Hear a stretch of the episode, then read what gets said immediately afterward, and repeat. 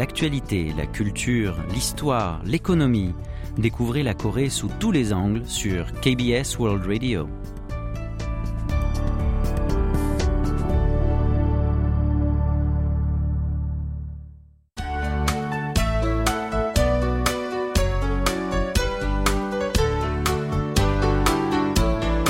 Séoul au jour le jour.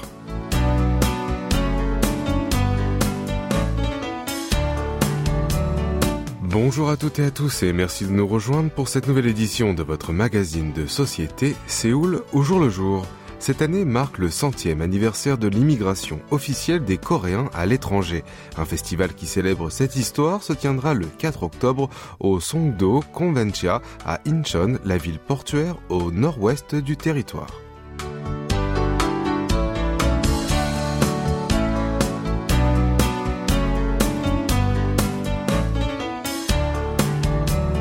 L'événement intitulé Festival Coréen 2022, rêve de 120 ans, sera organisé conjointement par l'Association des Coréens d'Outre-mer, la municipalité d'Incheon et la chaîne KBS.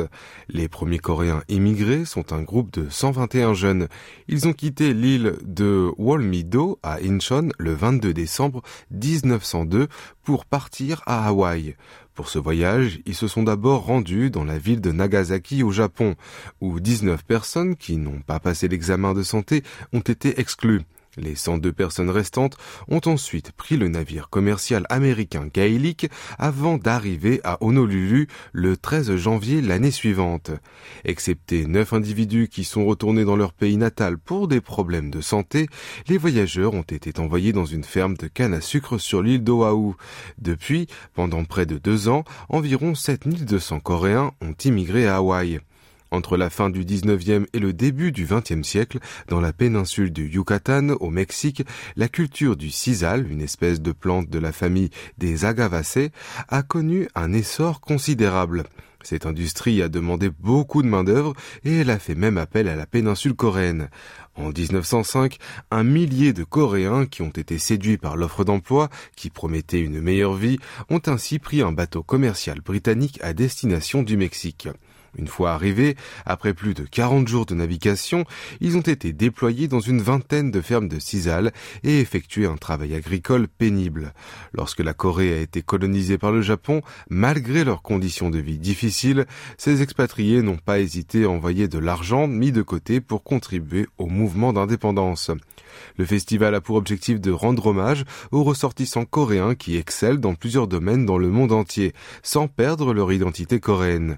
L'actrice Kim Mina, qui a interprété l'héroïne Sonja dans la série Pachinko sur Apple TV, retracera 120 ans d'histoire de l'immigration des Coréens en tant qu'animatrice spéciale. Ce feuilleton, basé sur un roman d'une auteure américaine d'origine coréenne, décrit l'histoire d'une famille du pays du matin clair, immigrée au Japon au début du 19e siècle. L'événement offrira une occasion d'écouter les témoignages des expatriés coréens qui résident dans quelques 200 pays différents, sans oublier leurs racines. Le festival sera animé par des concerts de musiciens de renom, dont l'actrice de comédie musicale Kim So-hyun, le groupe de crossover Forte di Quattro, ainsi que les chanteurs Daily, Wang Chi-yeol et Kim Jae-hwan.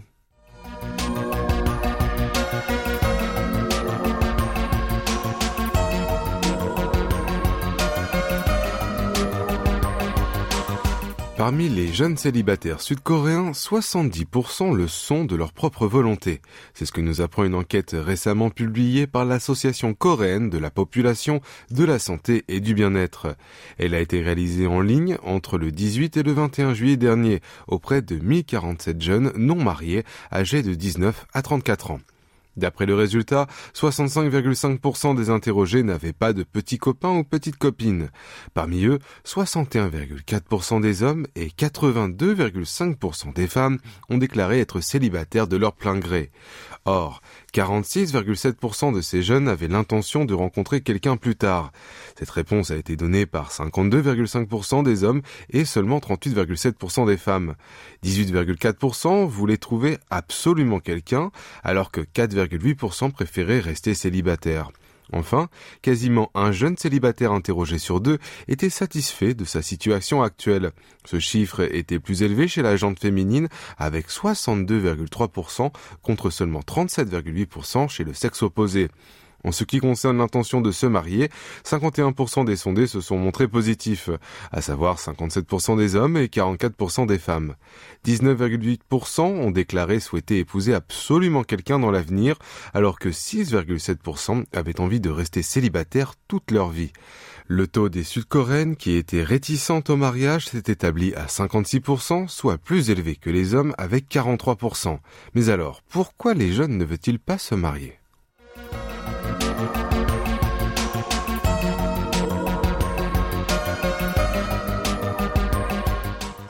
La raison la plus évoquée chez les hommes était les problèmes financiers, avec 71,4%. Pour le sexe opposé, 37,5% ont affirmé qu'elles se sentiraient plus heureuses en vivant seules. Mais qu'en est-il de la question d'avoir des enfants ?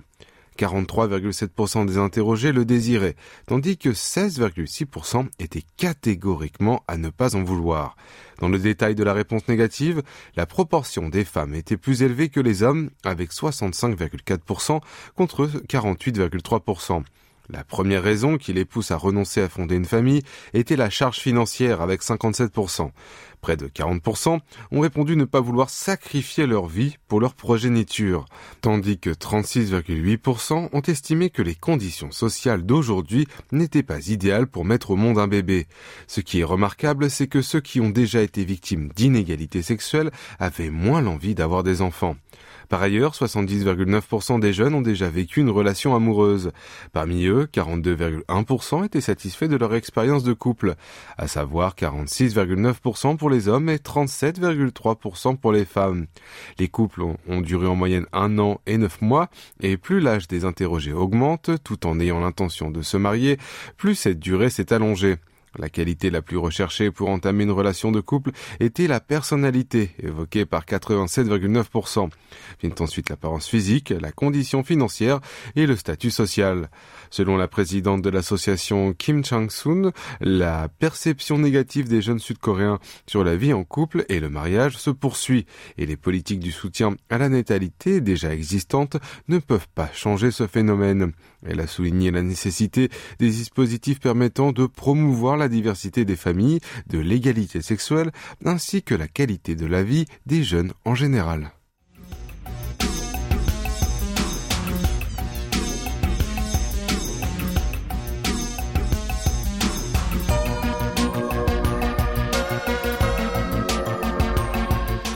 L'administration du patrimoine culturel de Corée a annoncé que le Yutnoli sera inscrit sur la liste nationale du patrimoine culturel intangible. Il s'agit d'un jeu traditionnel qui se compose de 4 bâtons en bois appelés Yut qui servent de dés et d'un plateau de 29 cases. Le but est de déplacer tous ces pions à la destination finale en premier. Ce jeu est principalement pratiqué en famille ou entre voisins entre le jour du Nouvel An et le 15e jour du premier mois lunaire. Peu importe le sexe et l'âge, tout le monde peut y jouer facilement sans contrainte de lieu. L'histoire du Yudnoli remonte à loin dans la péninsule coréenne. Des experts estiment que Joppo, le jeu du royaume de Baekje qui utilise un dé en bois, constitue le même type de jeu. Au début de la période de Joseon, le Yutnoli était appelé Sahi, puis Choksa, au milieu et à la fin de la dynastie. Kim Moon Pyo, érudit du XVIe siècle, a étudié les symboles du plateau du jeu et les mouvements des pions dans sa théorie cosmologique Sado-Sol. Quant à Shimik-un, il a analysé en détail la règle et les outils du jeu dans Sahi-gang.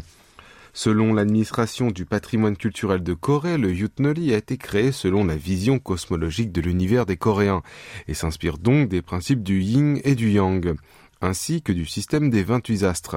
Les règles du jeu sont simples, mais il existe beaucoup de variantes selon les régions. Il est donc possible de les modifier pour s'adapter aux différentes cultures. Récemment, une nouvelle version destinée aux personnes ayant un handicap visuel a été inventée. L'administration estime que ce jeu traditionnel a suffisamment de valeur pour être classifié comme un patrimoine national en ce qu'il est transmis du passé lointain, qu'il existe plusieurs archives historiques en la matière, ainsi qu'il peut servir comme sujet de recherche académique. Un responsable a affirmé qu'en dépit du changement sociétal radical dû à l'industrialisation et à l'urbanisation, le Yudnoli s'était toujours imposé comme un jeu représentatif qui incarne l'identité des Coréens. Néanmoins, compte tenu du fait que ce jeu est pratiqué partout dans la péninsule coréenne, les détenteurs de cet héritage culturel ne sont pas reconnus, officiellement bien sûr, tout comme la fabrication du kimchi, les légumes fermentés coréens. L'administration prévoit de confirmer cette désignation suite à l'examen du comité du patrimoine culturel intangible après avoir recueilli l'opinion d'experts pendant un mois. Et maintenant, faisons une petite pause musicale. Voici Dice de NMIXX.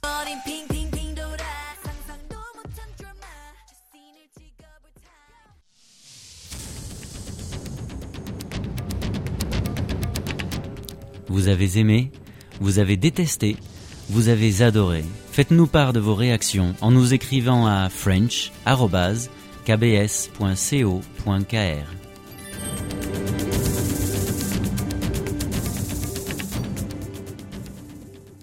Et oui, vous êtes bien sur KBS World Radio pour votre magazine de société Séoul au jour le jour en compagnie de Franck Atlanich ce jeudi 29 septembre. Le recueil de données sur la vie de Park Song-hee, chanteuse de PanSoli, l'art du récit chanté, vient d'être publié. Le Centre national du patrimoine immatériel a annoncé cette nouvelle lundi dernier en indiquant que ce livre compilait les matériaux fournis par sa famille. Né en 1927 à Hwasun, dans la province de Jeolla du Sud, Park s'est faite connaître en tant que doyenne du PanSoli. Elle a fait son entrée dans le monde du spectacle en rejoignant le groupe Changgeuk de Tongil en 1944. Changgeuk est un opéra traditionnel coréen. Puis, elle a joué un rôle prépondérant dans d'autres troupes de théâtre comme Sehan et Etnim. Entre-temps, elle a appris les 5 pièces de PanSoli qui sont Chunhyanga, Shimchanga, Heungboga, Sugunga et Chokbyokga. Et ceci grâce à l'enseignement des meilleurs chanteurs de l'époque. Park a fait ses armes auprès de la cantatrice de renom Park Rok-ju, qui s'était spécialisée dans le dongpyeonje, un type de pansori caractérisé par un style puissant et simple. En 2002, elle a été reconnue comme détentrice du patrimoine culturel intangible pour le chant Heungboga. À la fin de sa vie, elle s'est consacrée à la formation de ses successeurs, avant de rendre son dernier souffle en 2017. Le recueil des données publiées comporte 766 biens. Il comporte notamment des photos des années 50, lorsque Park Song-hee pratiquait dans des théâtres féminins, ses vêtements de prestation, ainsi que des transcriptions de ses spectacles. On y retrouve aussi des informations sur sa maîtresse, Park Rok-ju. Selon un responsable du Centre national du patrimoine immatériel, dans le passé, les chanteuses féminines n'avaient pas le droit de prononcer des plaisanteries spontanées pendant les spectacles. C'est pour cela qu'une partie de Heungboga, que Park Rok-ju n'a pas enseigné à son élève, est manquante. Le texte de transcription et le disque micro-sillon recueilli montrent comment Park Song-hee a rétabli elle-même cette partie vide. Park a également complété le chant Sukyong Nangjaga, dont seulement une partie arrière du scénario a été transmise, et son recueil de données sera mis en ligne prochainement sur le site internet du centre.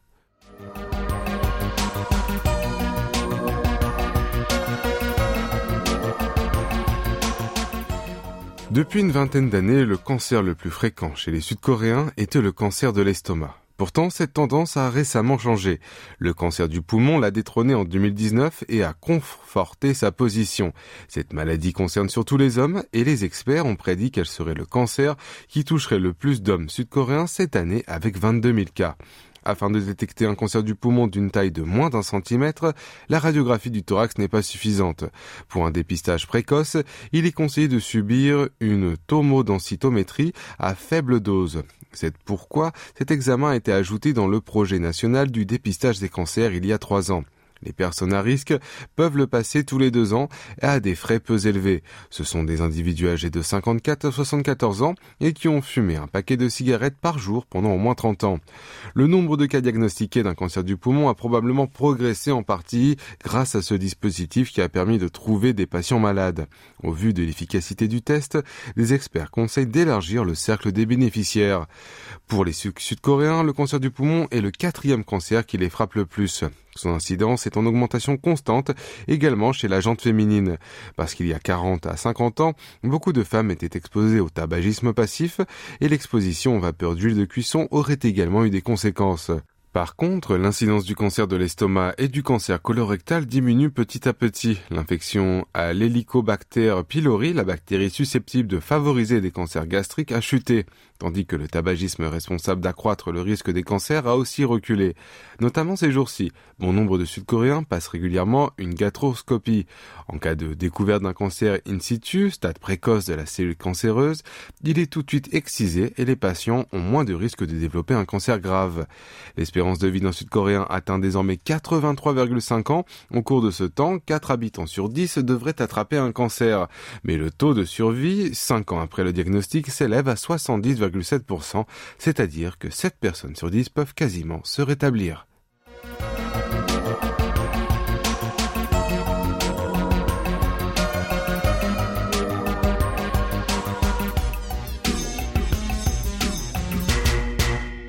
Dans la rue des boîtes aux lettres à Gunsan, dans la province de Jeolla du Nord, la 5e édition du Festival des lettres manuscrites se tiendra le 1er octobre.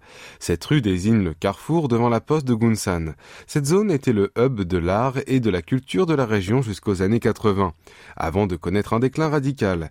Gunsan, ville portuaire, a été sélectionnée pour le projet de régénération urbaine sous l'administration de Im Yong-bak grâce à ses héritages culturels du XXe siècle. Pourtant, cette rue a été exclue du plan d'aménagement. Les commerçants riverains se sont rassemblés pour trouver un moyen d'attirer davantage de passants. Inspiré de la poste qui se situe au cœur du quartier et qui a une longue histoire de plus de 110 ans, ils ont décidé de créer un quartier au concept de boîte aux lettres. C'est ainsi qu'ils ont eu l'idée de décorer les vieilles boîtes aux lettres démantelées avec des couleurs vives et de les installer devant les enseignes. Des artistes y ont contribué en fabriquant des sculptures de facteurs. Résultat, la rue a repris des couleurs et elle est désormais devenue une destination touristique à ne pas manquer lors d'une visite à Gunsan. Cette année, le festival propose d'écrire une lettre à la main sur le thème du bonheur. Une occasion de remercier sa famille ou ses proches en leur envoyant des mots d'amitié et d'amour. Les visiteurs peuvent aussi fabriquer leur propre timbre, mais il vaut mieux se dépêcher car seulement 100 places sont disponibles par ordre d'arrivée. Pour animer l'événement, divers spectacles seront livrés notamment par le chœur des anciens élèves du lycée féminin de Gunsan, la troupe d'artistes multiculturels ainsi que le chœur d'enfants de Eunpa. Un responsable de la municipalité a souhaité que le festival constitue une occasion d'offrir un souvenir spécial dans la convivialité.